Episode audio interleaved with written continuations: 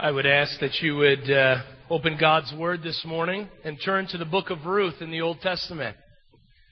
We're going to find ourselves in Ruth chapter 2, and we are uh, at the halfway point in this 12 week series out of this four chapter book. And as I told you at the beginning of this series, we are going to spend the rest of the summer looking at this incredible story of love and redemption. As we unveiled this four chapter story, this ancient story, we need to understand that even though it happened so long ago, that it has timeless applications and ramifications for our lives today. And our attention in our study falls this morning on Ruth chapter 2, verses 17 through 21, if you'd like to find that in your Bibles. Ruth chapter 2, verses 17 through 21. Now, two weeks ago, before I even speak about two weeks ago, there's a lot of people that uh, are comparing Mario's preaching to my preaching and saying Mario gets a lot said in a short amount of time. And he said, uh, he didn't say, they said that uh, you need to learn from Mario how to get a lot into a short amount of time. I said, Mario gave me another half of a sermon to preach, so I'll preach a sermon and a half this morning. So bear with me. I'm just kidding. But I want to thank Mario and the youth for uh, serving us last week. There's nothing greater than seeing the next generation of Christians rising up and using their giftedness, whether it's through music or song uh, or through the preaching of God's Word. But two weeks ago, as we come back to this series of Ruth, we saw the providence of God moving in the life of Ruth as Ruth is brought to a field that is owned by a man named Boaz. Now we see on that day that Ruth and Boaz meet for the very first time and something amazing begins to happen. And we learned two weeks ago how Boaz takes care of the needs and begins to minister to this woman Ruth that he had just met, and then how Ruth responds as a result of it. Now we learn just like this earthly Boaz, we have a heavenly Boaz who takes care of us, who takes notice of us, and shows amazing favor to us, even though we, like Ruth, are foreigners and who deserve nothing. Yet our God, just as Boaz in the story does, protects, He guides, He even communes with us as Boaz did with Ruth. Now, our text today gives us the outcome and the circumstances that come as a result of the grace and mercy that are shown to this woman Ruth. So let us stand as we read together God's Word and as we then ask for God's blessing on our time in His Word. Ruth chapter 2 verses 17 through 21 says, So Ruth gleaned in the field until evening. Then she threshed the barley she had gathered, and it amounted to about an ephah. She carried it back to town, and her mother in law saw how much she had gathered. Ruth also brought out and gave her what she had left over after she had enough, eaten enough. Verse 19 says, Her mother in law asked her, Where did you glean today? Where did you work? Blessed be the man who took notice of you. Then Ruth told her mother in law about the one at whose place she had been working. The name of the man I worked with today is Boaz, she said. The Lord bless him, Naomi said to her daughter in law. He has not stopped showing his kindness to the living and the dead, she added. That this man is our close relative. He is one of our kinsmen redeemers. Then Ruth the Moabitess said, He even said to me, Stay with my workers till they finish harvesting all my grain. Let's pray. Father God, we come before you, and as your people, we open your word, the living and active word of God. And Father, I pray that we will never be the same again as we encounter your truth. Father, I pray wherever we may be, that this passage in Ruth would transform who we are. That we would be reminded of your grace, but not just reminded of the grace that you've shown us, but that we would be reminded of the truth to share that good news with all those who will listen. So, Father, I pray as we come together and as we hear from you, I pray that has already been prayed, that my words would not be your words, and that your words would come out loud and clear this morning. Keep us from distraction. Keep us from allowing our minds to veer to the left or to the right but allow us to center ourselves on your word. Thank you for your word, for it guides us and leads us to the way of everlasting. We love you and thank you in Jesus' name. Amen. You may be seated. When was the last time that you were given some great news. Maybe for some of our seniors in high school, maybe it was that acceptance letter to that college that you were hoping would accept you. Maybe for some of our parents, it was yet another upcoming arrival of a baby. Maybe it was a positive result to a medical test where the doctor comes in and you're thinking the worst, and all of a sudden, nothing but the best comes out in the news. Maybe the good news came in the form of an answer to a long lasting prayer request. Maybe the good news came in the form of some kind and encouraging words to, uh, from a friend to you in your time of struggle. It may have involved a promotion at work. It may have also involved that your baseball team has beat up on the other baseball team in town. I don't know what the good news may be. But no doubt we as people love good news. Good news seems to have a way of lifting our spirits and encouraging our hearts. No matter where we are or who we are or what we've experienced, it seems that we as a people thrive on the prospect of good news. That's what hope is all about. If you think about it, we have been given a hope as Christians. That hope is the prospect of good news that is going to come on behalf of the believer from our God. As a result of that, we find ourselves being drawn to the prospect of good news. Now, as you were to go on the internet, and you were to Google this phrase, I've got some good news, you would be listed uh, hundreds of websites, forums, where people come in and they just begin to articulate to the world, I've got some good news to share. And you, you re- begin to read them, and it talks about promotions at work. It talks about a wayward child coming home. And there's just hundreds of forums that begin to share where people want to get the good news out about who they are. I don't know about you, but every time I receive good news, there's always a response to it. That response that I have when I get good news is not just to hold it in, but if you're like me, you want to announce it to the world. As soon as you hear that good news, you don't want to think and meditate on it. You want to get it out as fast as you can, or you're going to absolutely burst. Well, how does that fit into our text today? Today we come to yet another transitional passage in this story, this narrative that we call the book of Ruth.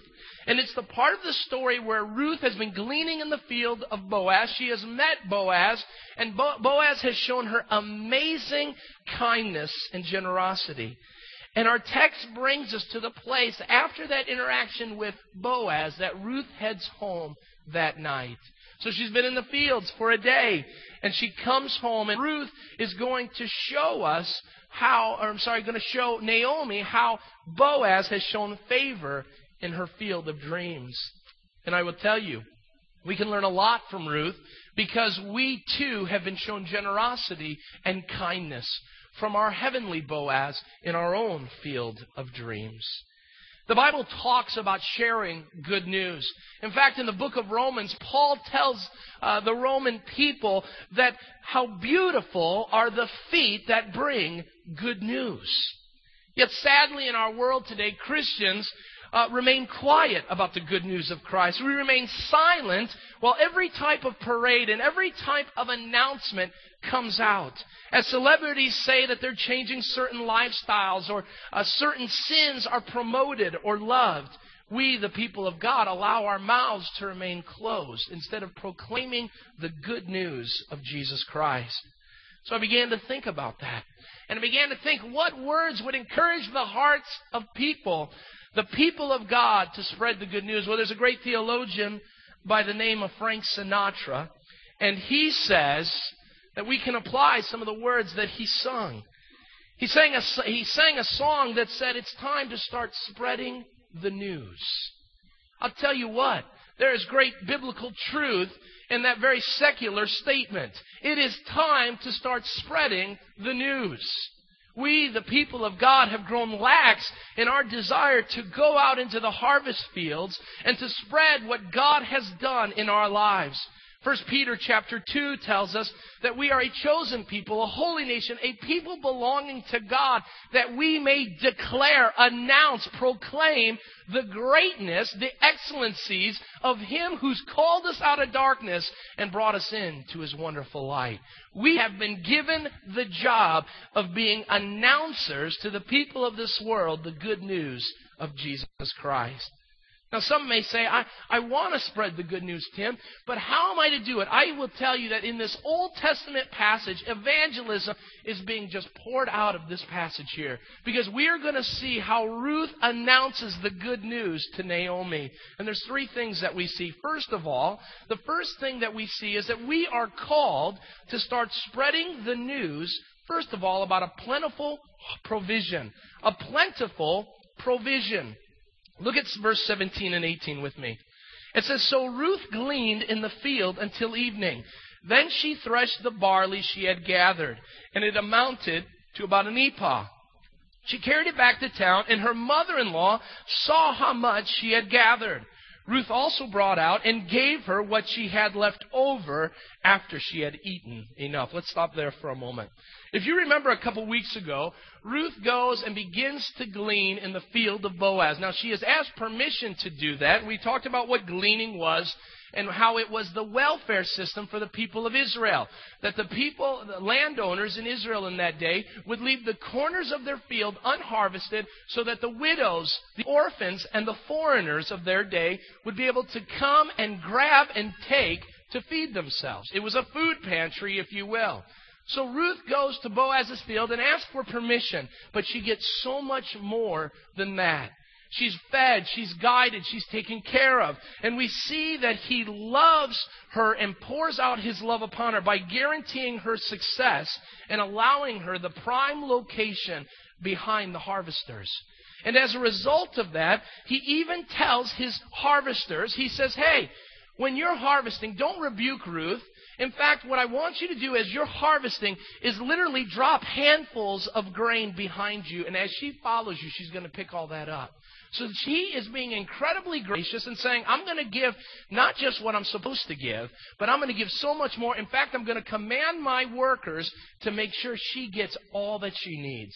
And that's what takes place we see that Ruth comes back and she has a provision that is amazing. And there's three things about this provision I want to look at. First of all, this provision is designed to satisfy. It is designed to satisfy. Now the text tells us at the end of this unbelievable day in the field that Ruth gathers an ephah of barley. Now, there's a lot of speculation on what an ephah of barley is. I looked at a couple different Bibles at the bottom of the page, and they all say different things. Commentators are, are, are not sure exactly what that would mean. But as I looked at it, it would be about uh, 12 two liters of barley. To get an idea, in our modern day, it would be 12 two liter bottles of pop full of barley. Now, that would have been about a two and a half week um, ration for two women to eat. This would have been enough food to take care of them for some time. One day of harvesting. Now, commentaries tell us that it would have taken four women in, in an incredibly awesome day to harvest all that Ruth had harvested that day. This was an amazing harvest that we need to understand an ephah of barley. Now, here's the amazing thing. When Ruth left for the field that morning, she went just to get enough for her to have a meal. This was not, you know, I'm going to go to the new Aldi down the street and stock up and all the things and put them into my pantry. No, she went to make sure that her and Naomi would be able to eat for a day. That's all she was expecting. And she got so much more. But how true is that when it comes to God? How true is it that when we go into the field of God, we find that we don't just get what we need for the day, but God gives us so much more. His generosity, like that of the earthly Boaz, is so great and so profound that we come back having more than we could have ever done with three or four friends with us. So here we see this blessing, this earthly blessing that he takes place. Now, not only do we get earthly blessings from God, let's say God was to take away all your earthly blessings. Think about all the things that you hold to, that God has given to you, that you have, that you can feel and touch, and you take all those away, I will tell you that God has still given us so much more. Ephesians chapter 1 verse 3 tells us, Praise be to the God and Father of our Lord Jesus Christ, who has blessed us in the heavenly realms. He doesn't say with a couple spiritual blessings. He doesn't say with many spiritual blessings or three quarters of the spiritual blessings. He says, and you don't even have to exegete it out of the original Greek, it says every spiritual blessing in Christ.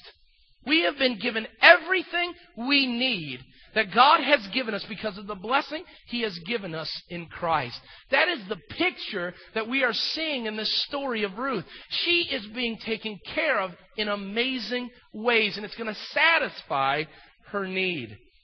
So she shows up to her house, and she goes and talks with Naomi. But one thing we learn as she's probably heading home, the thing we need to remember is that Ruth all of a sudden doesn't become rich. She doesn't all of a sudden become free of any need of assistance.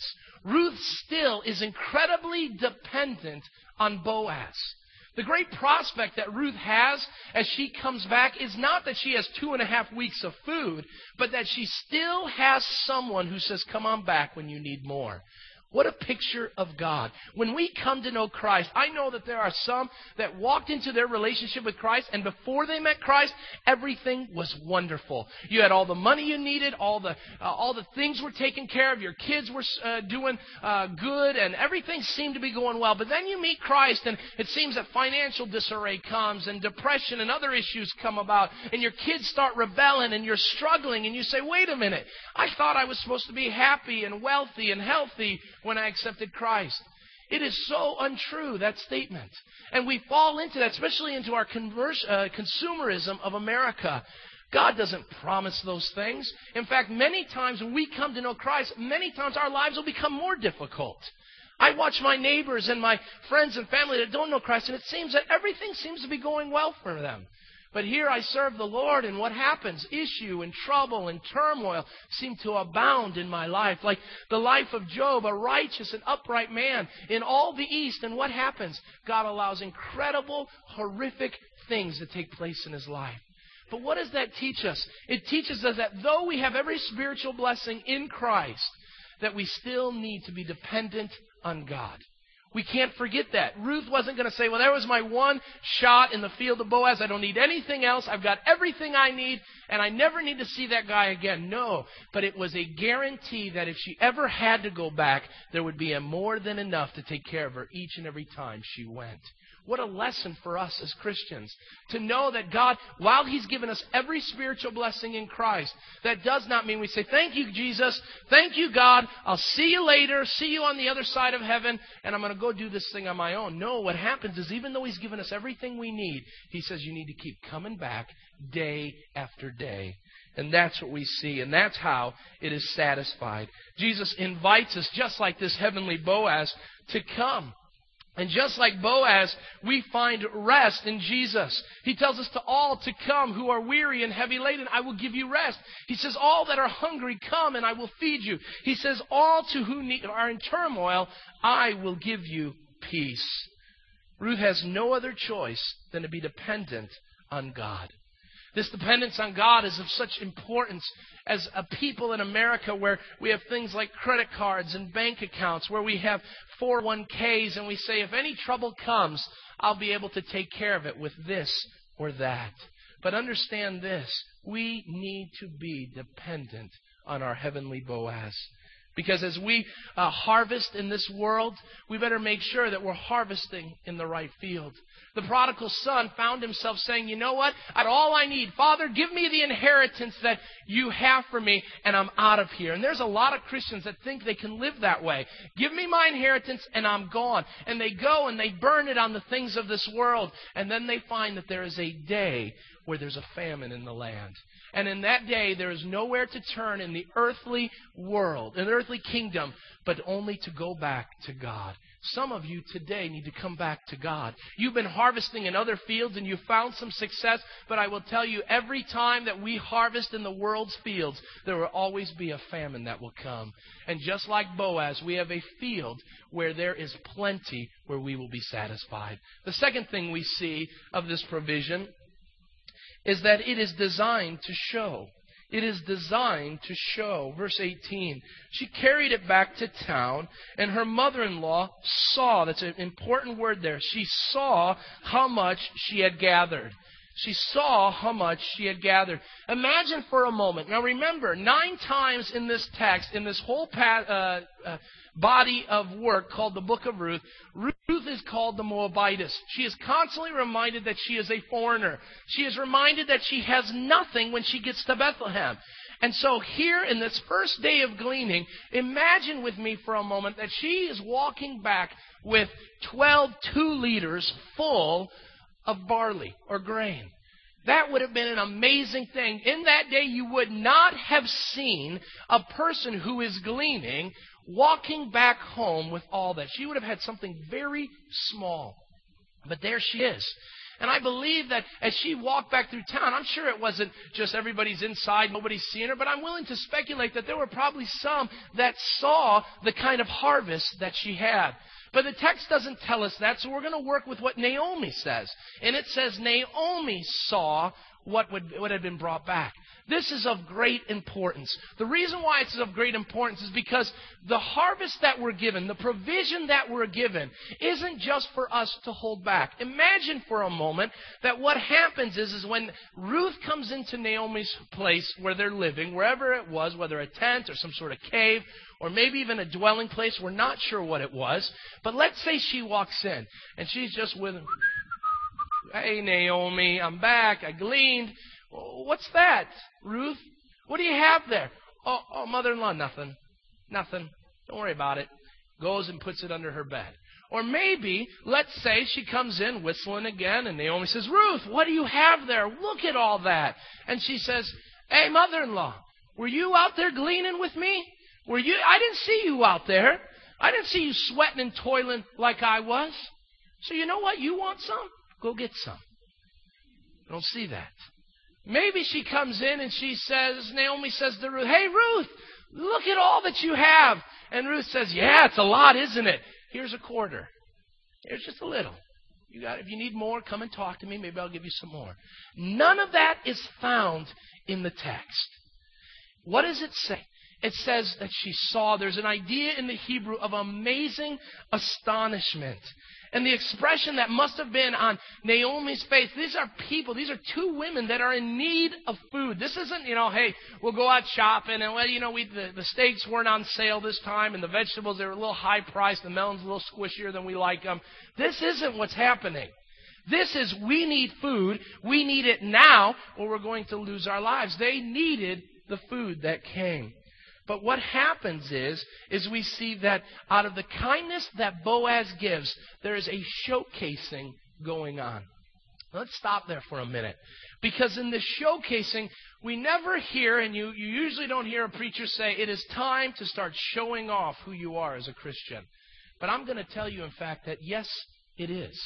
It is time for God's people to show off. Now, the, the prerequisite to that righteous showing off is that you're showing off the right things. If you're saying, hey, look at how God has blessed me with this house and this car and all that, then you're showing off the wrong things. And that's prideful. And God will deal with you because of that pride. But that's not what Ruth does. There's a showing that's going on, and, and what it always goes back to, if you look at the text, it doesn't show off Ruth's ability to glean. You never see in the text where she says, Naomi says, Wow, look at that, an ephah of barley. You're amazing, Ruth. Wow. And Ruth says, You know, yeah, it took me a little while, but you know, I really started working hard, and about noon, things really started moving. I told you, those Moabite women were strong and were very effective in the fields. She doesn't say anything like that. Nor does she say, Look at what I've gathered. But look at what it says in the text. It says that it's pointed back to a giver of grace. That is huge. It has nothing to do about Ruth. It has all to do with Boaz. How does that apply to us as Christians? We are to showcase, we are to show the goodness of God, not what we have done not what we've accomplished. We need to articulate how God has answered our prayer, how God has healed our marriage, how God has taken care of the needs in the hour at hand. We need to articulate to people that if God is for us, who can be against us? But how do we do that? We don't do that by saying, but you know, look at what I've done. God helped me a little, but I took care of the rest. That's not what we're to showcase. But we're to say, praise be the giver of all the gifts. For God is the giver of all good things, and he showers them down from heaven, the book of James says. He's the giver of all good things. And we need to, with our, with our uh, spotlights, be showcasing the God in heaven and saying, Look at my Savior. Look at what He has done. It's not about me. It's not about the messages I preach or the small groups I lead or anything like that. It is about the grace and mercy of the sovereign God that we serve. And she shows that. She says, Look at this harvest that I have. The next thing we see is it's given, it's designed to share. It's designed to share. Now, the text says that not only does Naomi see how much she had gathered in verse 18, but then it says Ruth also brought out and gave her what she had left over after she had eaten enough. Remember what I said, what the response might have been if Ruth would have said, man, go get it yourself. If Ruth would have said, you know, you can have some of it. She gives all of it. Not, inclu- not just the barley that she harvests, but she also gives the gift that she was given. Remember la- uh, two weeks ago, Boaz brings her over during mealtime and he says, Come on over. And he starts dipping some bread and he's handing it to her and he's feeding her right off his plate. And she, there says that she had all that she could have, and there was still some left over.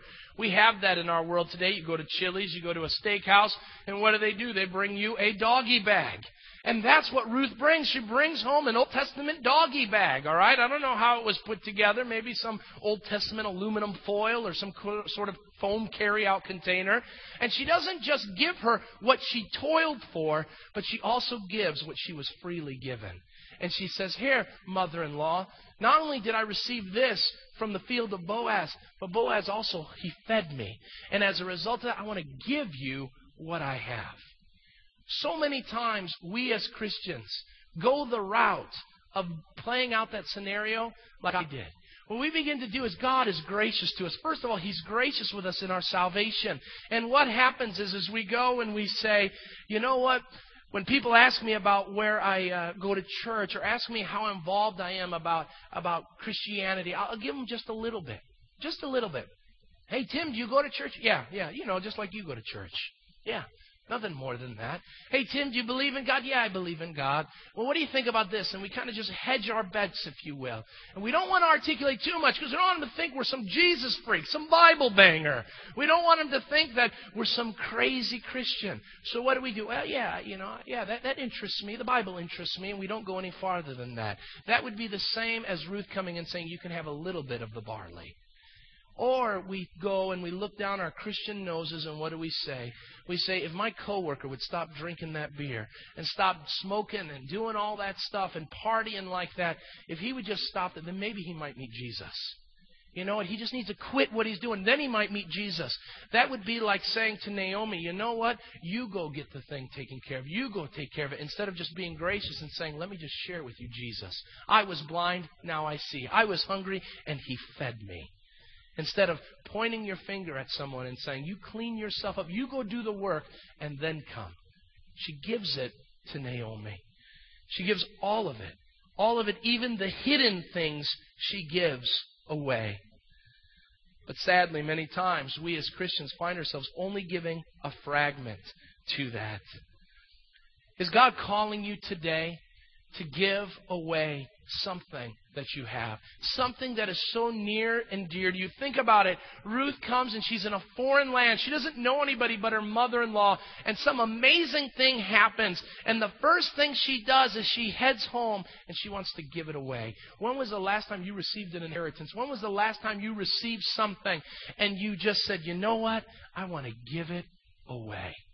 The grace of God should teach us to give away the things and to share it with all. Maybe it's your possessions, maybe it's time, maybe it's your testimony. But why are we called to do it? I want to give you a couple reasons. Write this down. It's not in your outline. There's a couple reasons why we should do what Ruth does. First of all, it encourages those who are feeling hopeless.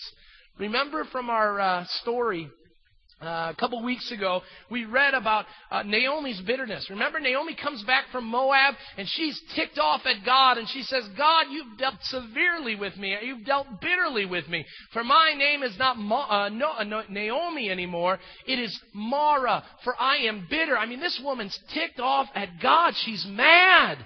And what is what happens? Ruth comes in and look at Naomi's response. She starts blessing people. She's just saying, Praise God. Praise God for the man who took care of you. Praise God for Boaz, for he has not forgot the living and the dead. It has changed Naomi's tune.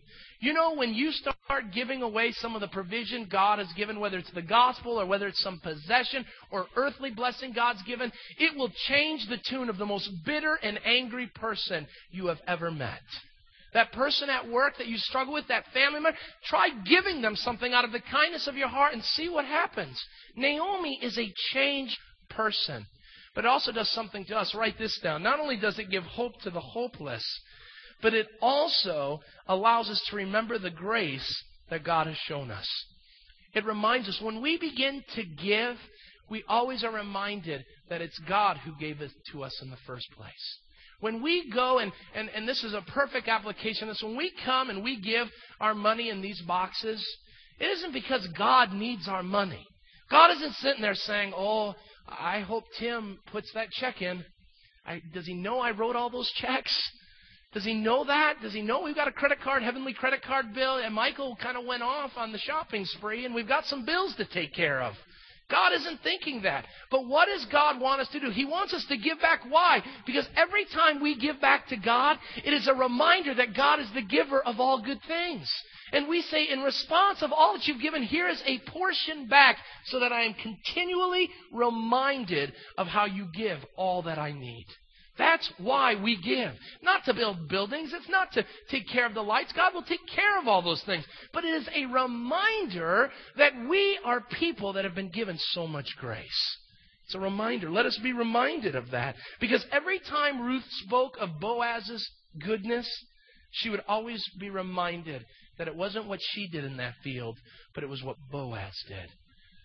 It's a plentiful provision. Next, we see it involved spreading the news about a particular person.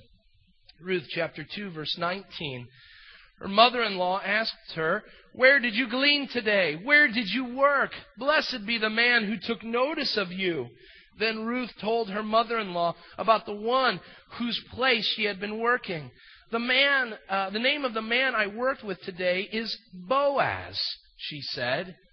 Now, like a good mother in law, Naomi asked the question that teenagers hate to hear Where have you been? That's what Naomi's asking. Now, notice, teenagers, I'm going to look at our, half of our teenagers over here. Notice that there is, what are you talking about, where have I been? It's none of your business, Naomi. Get off my back. Do you hear any of that? Adults, you hear any of that? Do you hear Naomi nagging teenagers saying, Tell me where you've been? Where have you? Were you over at that guy's house again? Where were you? You tell me. Do you hear any of that? No, she just said, Yes. Do you hear any of that? No. It's just asked once. What an incredible communication between a mother in law and a daughter in law. She said, Where have you been? I'm excited. I want to hear about your day. Parents, let us, and, and I know that I'm not there yet because Noah doesn't leave our sight yet, okay? He does. He may never, okay? He may never leave us. But I, I know that my parents were very, and I was a rambunctious kid. My parents gave me room to have freedom to be able to make decisions. And I will be honest with you, I didn't always make the decisions my mom and dad wanted me to make, but they gave freedom. And my parents would always give me the uh, benefit of the doubt that what I was doing during my day was always productive. What'd you do today? It never was the hand out, finger out saying, where were you? But kids, also be reminded of this that that is because of trust. And there were times where that finger would come out because I would break the trust of mom and dad. And as a result of that, then questioning would come. We need to have parents and kids relating like this. That's not in the outline, but I think it's huge. We need parents and kids that can trust one another, articulate with one another. This is where I've been. This is what I've been doing. Now let's get back to the thing. There's my side note, parents, kids. God bless you. Good luck.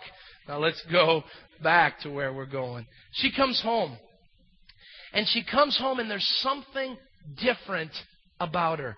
Look at the response that's given. In the Hebrew, there are exclamation points all over the place in the kind of tenses of words that are being used. She is excited about what she sees. She sends Ruth out to glean. And she knows as an Israelite, there isn't much you're going to get from gleaning. Hopefully you'll get a meal out of it. And here comes the woman back with wheelbarrows full of barley. And Naomi says, wow, look at all this. This is amazing. Where have you been? Tell me, this, this is good news.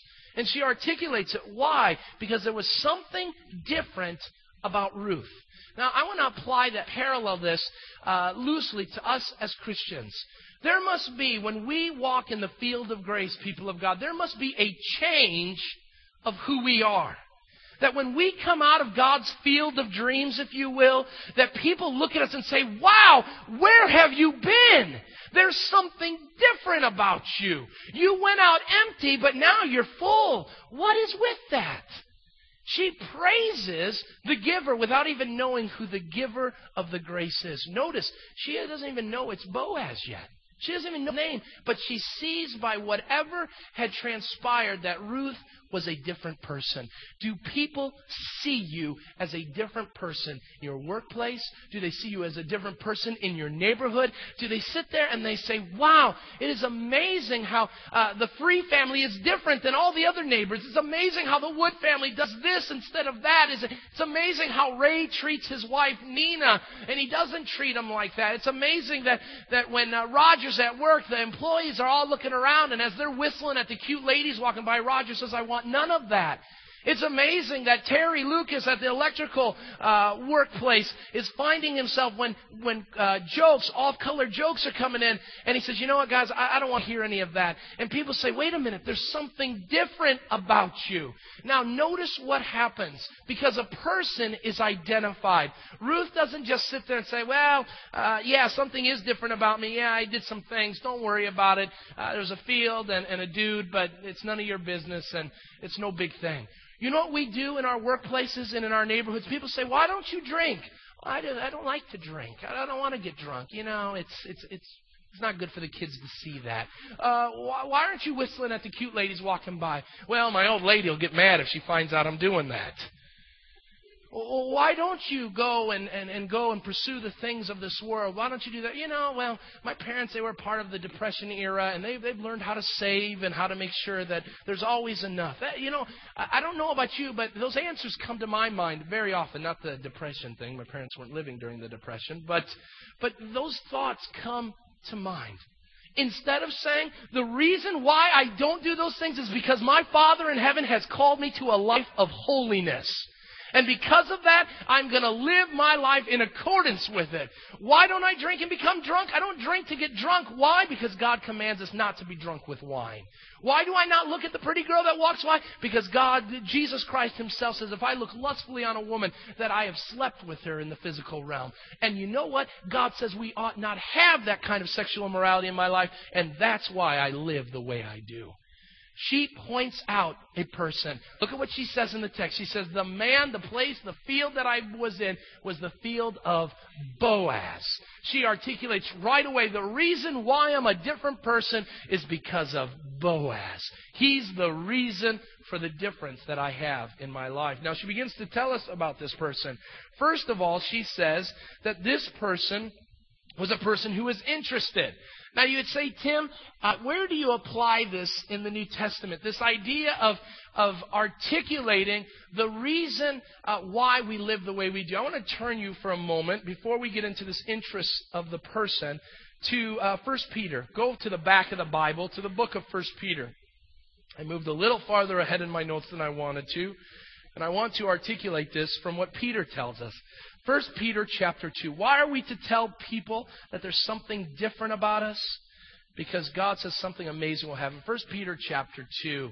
You get to the book of Revelation, move your way back through the book of Jude and uh, the three Johns, and then I think it's uh, 2 Peter and then 1 Peter, if I remember right. 1 Peter chapter 2. Look at what it says in verses 11 and 12. Dear friends, I urge you, as aliens and strangers in the world, to abstain from sinful desires, which wage war against your soul. Why, Peter? Why should we do that? He goes on, he says, keep living such good lives among the pagans. Why? Why should we live good lives among our neighborhood, our coworkers, our friends? That though they accuse you of doing wrong, even if they don't like you, even if they think wrongly of you, they may see your good deeds and glorify God on the day that He visits. Ruth articulates, even before there is a man named Boaz involved, she articulates something that Naomi already has glorified. Here she comes in, she's a changed person, and Naomi starts glorifying someone she doesn't even know. Let me tell you something. When you show the goodness and the kindness and the provision of God in your life, in your workplace, and in your neighborhood, people are going to start glorifying someone they don't even know. They're going to say, I want to be like them. I'm not sure why, but they seem to have it pretty put together. They seem to be open and honest about their issues, and they rely on something that I don't have. Where does that peace come? Where does that comfort come? I want what they have. And in doing so, the pagan is announcing to God that your ways are better than our ways, and they don't even know they've announced it to the God of heaven. They don't even know it. So here comes Boaz. Here's the name. He's interested. Now we see that he's interested. How was it? Look at what it says in verse 19. Where did you work? Blessed be the man who took notice of you. She doesn't even know yet it's Boaz, but she says, Blessed be the man who took notice of you. In Ruth chapter 2, verse 19, if you want to underline in your Bible, underline the phrase, who took notice of you. That is an important statement. It conveys the idea of paying attention to something, to acknowledge something. Naomi knows that what Ruth has brought back is more than she would have ever been able to glean on her own. So she says, Tell me who was nice to you. I know you never could have done this on your own, so tell me who helped you.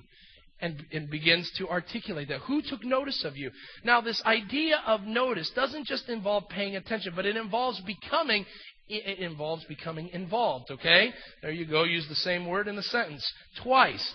It involves being, it, I did it again, it involves being involved. We're moving on. It involves being involved.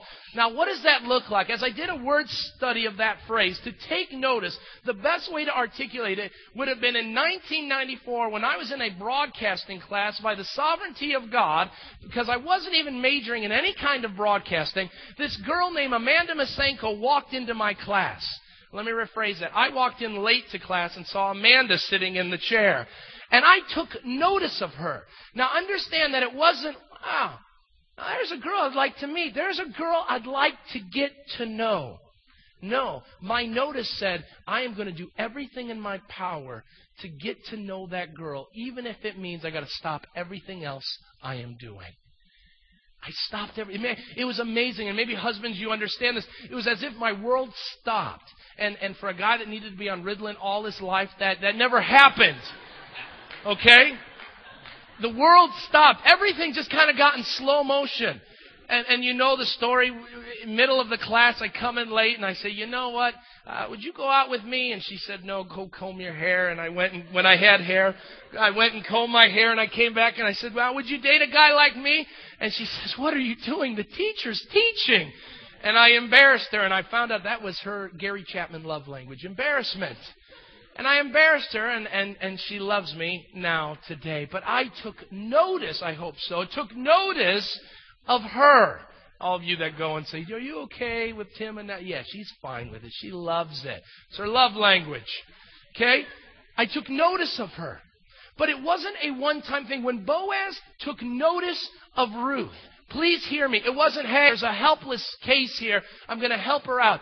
But next time, go find help on your own. What happens is, is he took notice of her, and there's some even appearance issues there that Ruth was a pretty woman, and so what Boaz is seeing is saying, yeah, this is a pretty girl, but he also saw her need, takes care of her need, and it's not just a one-time thing, but he became involved in the situation. And he says, I'm not just going to take care of you this time, but it's going to be my sole purpose in life to get to know you and to take care of every need that you have.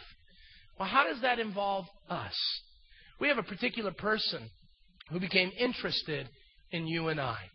We had a particular person before the foundations of the earth who became interested in who you and I are. And he looked at us with great affection. Before we were ever born, he looked at us and he loved us. And he poured out his love. He took notice of us. The psalmist says, Who is man that you are mindful of him? The Son of Man that you will care for him. Who are we that God would love us? Who are we that God would take care of us? We are nothing but Ruth in the field of dreams. And God says before the foundations of the earth, I love you. And not only going to love you today, but I'm going to love you every day in your life. What can separate us from the love of Christ? Nothing. And that is the kind of love that Boaz shows Ruth. It involved a particular person. We have a particular Boaz. His name is Jesus Christ. And he loves us. And it's not because of what we've done for him, but because of his grace and mercy. He pours out his love upon us.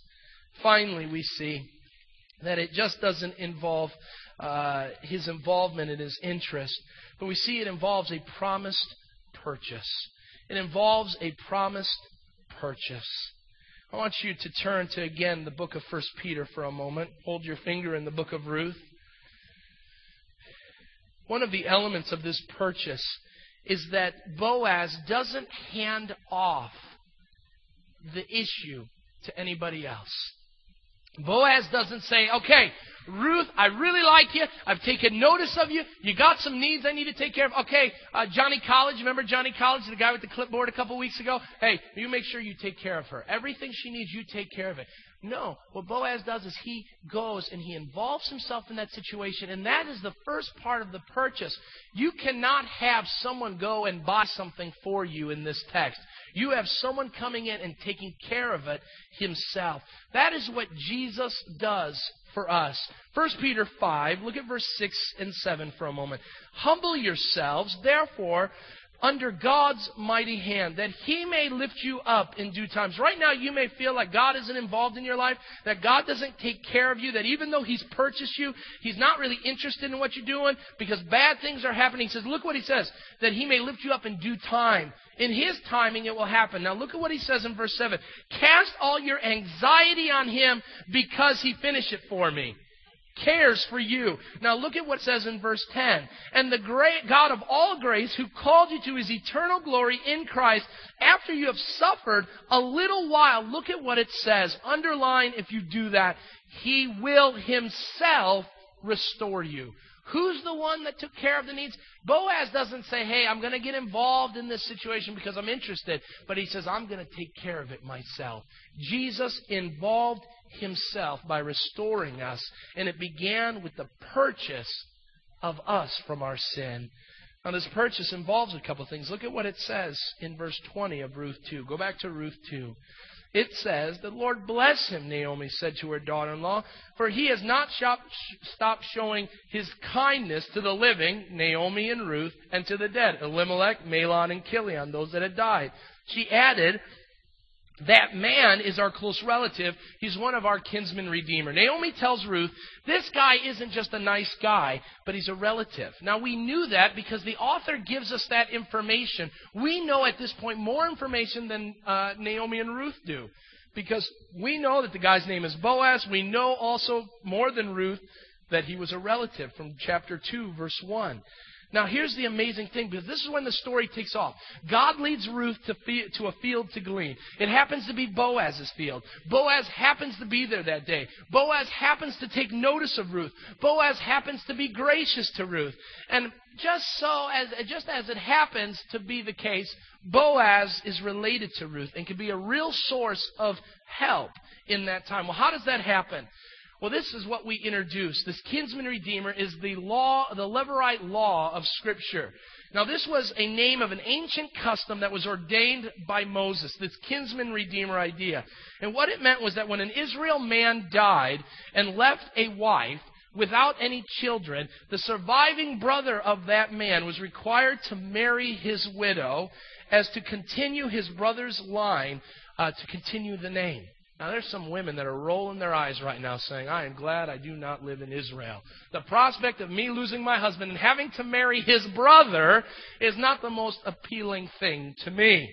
But look at what it says in uh, Deuteronomy 25. Turn in your Bibles to Deuteronomy 25. Let's understand this kinsman redeemer thing. Deuteronomy 25, you're in the book of Ruth. Go back, Judges, Joshua. The book of Deuteronomy is there then. Deuteronomy 25, verses 5 through 10. If brothers are living together and one of them dies without a son, his widow must not marry outside the family. Her husband's brother shall take her and marry her and fulfill the duty of the brother in law. The first son she bears shall carry on the name of the dead brother, so that his name will not be blotted out from Israel. This was to redeem. There was a redeeming process here. That's why they call it the kinsman redeemer. It was to allow for the line of that dead relative to be taken care of. Now we got Naomi and Ruth. Naomi has no children of her own now. Mahlon and Chilion are dead. We know that Ruth had no children coming back to Bethlehem. These two women have no sons to carry on any name. And they've got Boaz. He's a kinsman redeemer. Now, what would happen in Israel is not everybody followed this law. Look at what it says in verse 7. However, if a man does not want to marry his brother's wife, she shall go to the elders at the town gate and say, My husband's brother refuses to carry on his brother's name in Israel. He will not fulfill the duty of a brother in law to me. Then the elders of the town shall summon him and talk to him. If he persists in saying, I do not want to marry her, his brother's widow uh, shall go up to him in the presence of the elders. And I need to have two people come up here because listen to what it happens. We need to act this out. He's to take off one of his sandals, spit in his face, and say, This is what you've done to the man who will not build up his brother's family line. And as a result of that, after spitting in this dude's face, that family's line shall be known in Israel as the family of the unsandaled. You don't want to be called unsandaled in Israel. It was not a good thing. And, and it just, and it keeps going. That's the great part. You want to read through the book of Deuteronomy, Leviticus, there's some neat stuff in there. You have fun with that, alright? So this is what happens. If no one is willing to take care of her, this is a curse amongst the person who does not take on the wife to be his own. But it involves a couple things because we're going to learn a little more about this kinsman redeemer later. But it involves, first of all, a revival. I got to close this thing out. So it involves a revival. The custom allowed for something that was dead to be revived again. Where it looked like there was a dead end in the family line, this kinsman redeemer relationship evolved a revival. The prospect of Naomi hearing that Boaz is the one that has shown kindness changes her from bitter to being one of great joy. Why? Because she knew that the dead end in her life may have had a way out. There was a reviving of her heart. Next, we see there was a redemption. There was a redemption. When Naomi hears that the name Boaz, she gives two responses. First of all, he's a close relative. We were told in verse 1 of chapter 2, he is from the clan of Elimelech. He's a relative on her husband's side. But to fit the role of a kinsman redeemer, as we're going to learn later on in the text, is that there are three requirements. First of all, he must be related. Boaz was related to Naomi through Elimelech. Next, he had to be able to redeem. We are told that Boaz was a man of wealth at the beginning of chapter 2 and that he could take care of the needs of these widows. And finally, he needed to be willing to redeem. I think that's what excited Naomi the most. The prospect that here Boaz gives her so much that it was the picture that I am willing to take care of you. Now, how does all that fit in? This revival and this redeeming. We have, and this is why Boaz is called our earth, uh, Jesus is called our heavenly Boaz, because we have one who is 100% God, and he became related to us by being born of a woman under the law, that he may redeem those under the law in due season. So Jesus comes, he leaves heaven, and he comes down to earth for the process of doing what? Not to sit there and say, oh, you know what? Uh, you, you need to be redeemed. I don't know who's going to do it. No, Jesus says, I'm going to do it. And so he lives a life 33 years spotless, free of sin, so that he's able to redeem. Because if Jesus sinned but once, then he would have been unable to redeem us from our sins. Then the question is, is he willing to redeem? Jesus endured the cross, the Bible says in the book of Hebrews, for the joy set before him. He didn't sit there and, and God the Father and God the Son didn't have this conversation going, you have to go. But I don't want to go, God, but you have to go. But they're a bunch of ruined people, God, but you have to go. No, have you seen what they did? None of that happens. For the joy set before him, Jesus endured the cross, scorning its shame, dying for you and I. That is why Jesus is our kinsman redeemer. And what takes place at the end is we see that there is this picture of refreshment. Look at what it says in verse 21. It isn't just a one-time thing. He doesn't just go, isn't just going to redeem them, but there's also in this promised purchase this refreshment that takes place. What he says is, in light of what I've done for you, now continue to glean and continue to take all that you want to make sure your needs are taken care of. How does all this fit into play? We have been given the greatest gift of grace. The greatest thing, the greatest news that we've ever been told. And the problem is, is we are so quiet about that. We'll talk about everything else, but the gift of grace that God has given. And what God is saying is, is be like Ruth. Articulate what I've done for you. I'm going to ask the worship team to come up, and we're going to close with one of my favorite hymns in the hymnal. And the hymn reads like this To God be the glory. Great things He has done. So loved he the world that he gave us his son, who yielded his, his life in atonement for sin and opened the life gate that all may go in. What's our response to that? Praise the Lord. Praise the Lord. Let the earth hear his voice. Are people hearing your voice? Praise the Lord. Praise the Lord. Praise the Lord. Let the people rejoice. What does that bring? Oh, come to the Father through Jesus the Son and let us give him the glory great things he has done. Has God done great things in your life? If so, let us stand and sing with all our hearts as we close out our time together. Great things our God has done for us. Let's sing together.